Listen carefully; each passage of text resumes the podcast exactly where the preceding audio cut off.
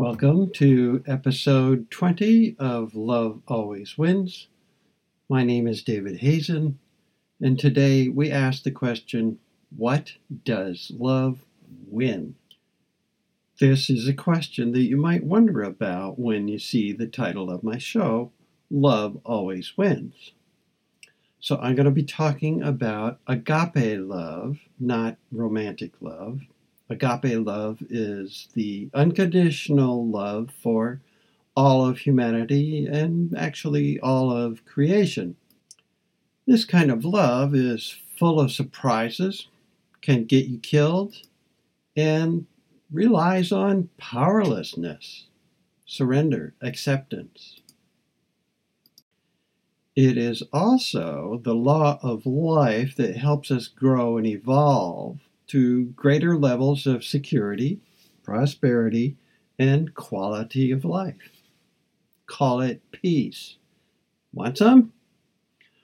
Let's back up a little bit and talk about the first thing that love provides, which is surprise.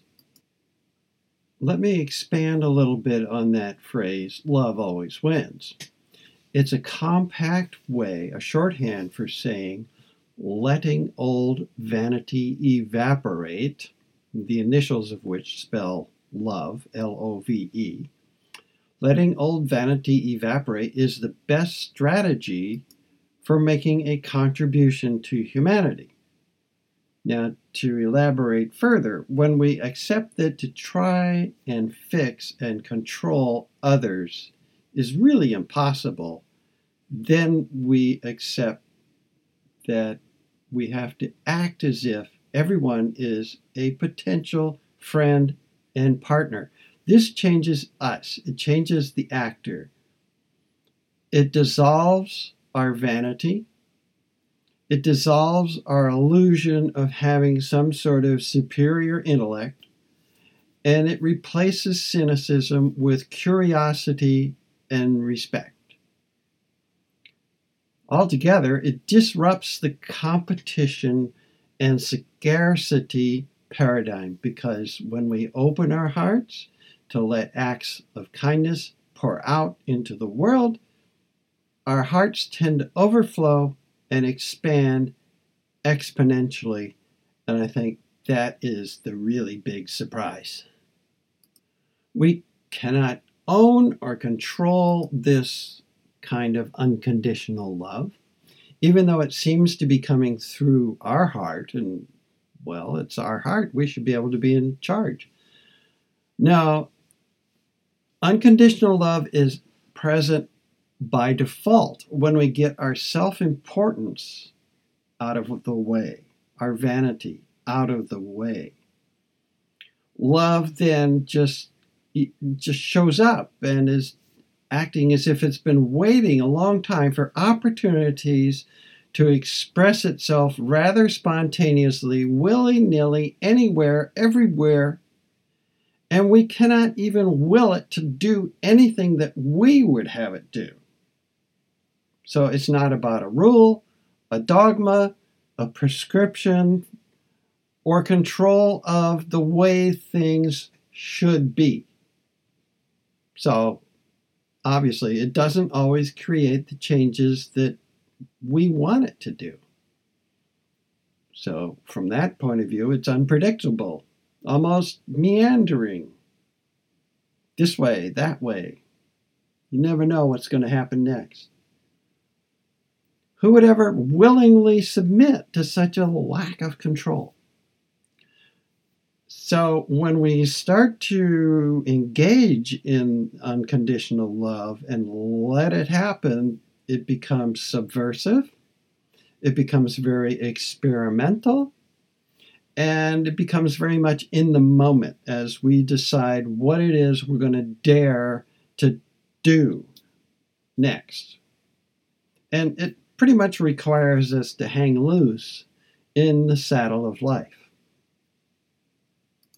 It really doesn't matter who or what we imagine the source of this unconditional love to be, only that we postulate that it might be real and powerful.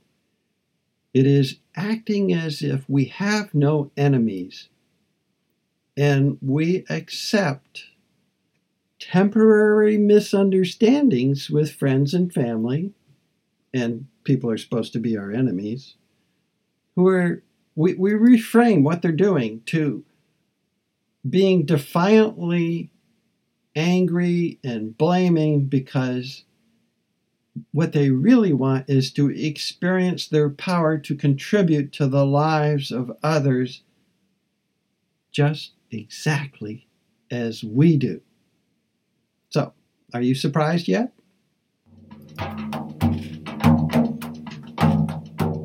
Now, to the second point.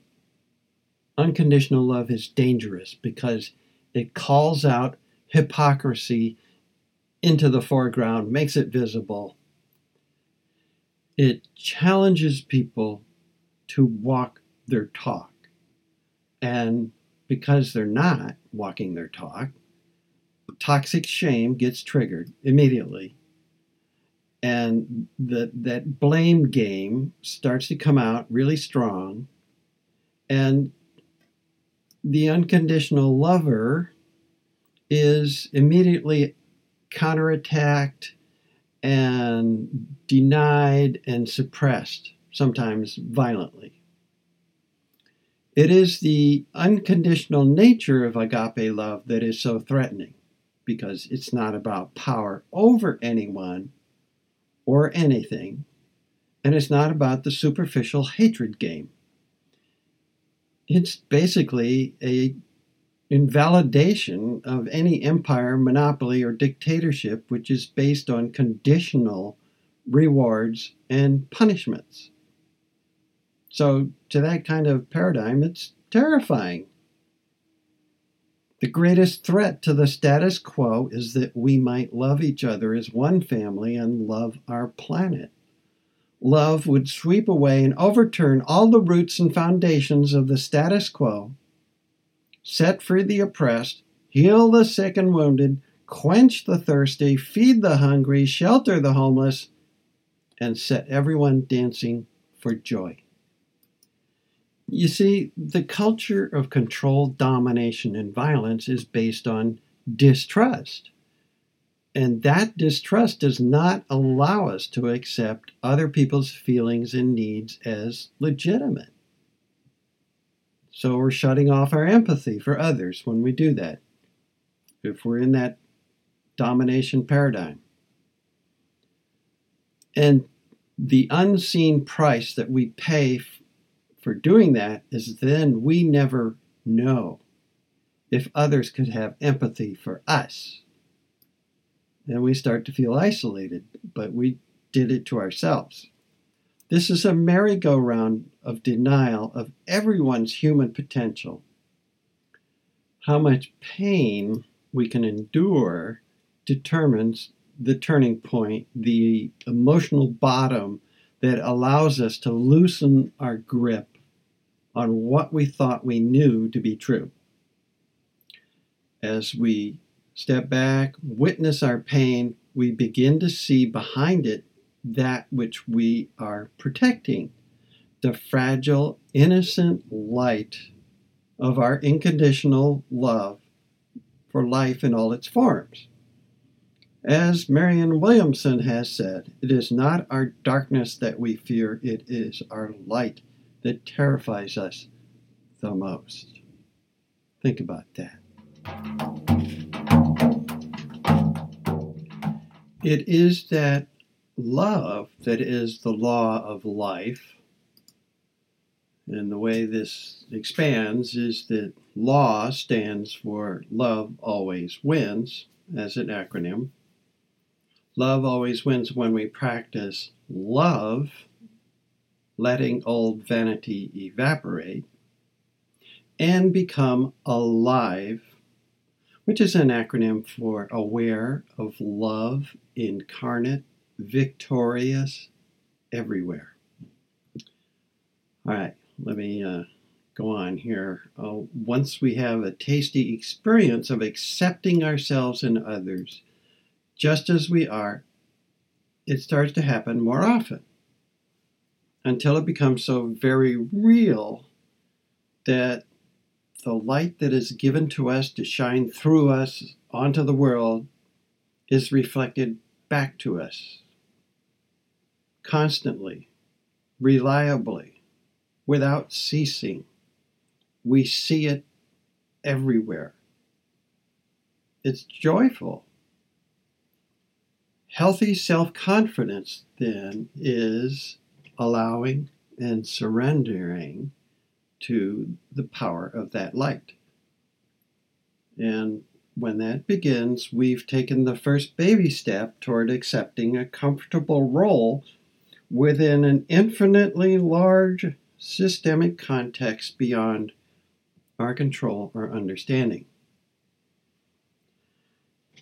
We are in a time when large groups of people are suffering great losses, physically, economically, and politically.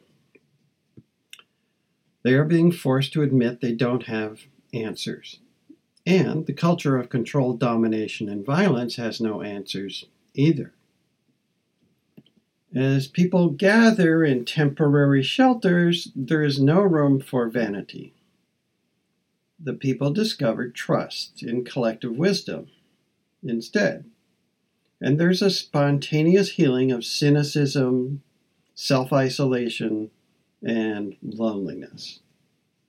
That kind of solidarity is agape love, a consequence of disaster that has been documented repeatedly throughout human history. You could say it's a natural law. The victory of love, then, is over the pain, the tension, the fortress between us and them, the zero-sum game of winners and losers. Yet, most of all, it is a victory over the fear of loss, because life itself becomes unconditional. It has no limitations. What were considered synchronicity, miracles, start to become commonplace because our goal and direction becomes synonymous with the goal and direction of the universe at large. And we see the much bigger picture. We see that death is simply the next adventure. Now, I do not expect you to accept what I'm saying until you experience it for yourself. I do hope you try out a few experiments on your own. So, in summary, the short answer to the question, what does love win, is that love produces collaboration between friends and enemies to resolve problems of conflict.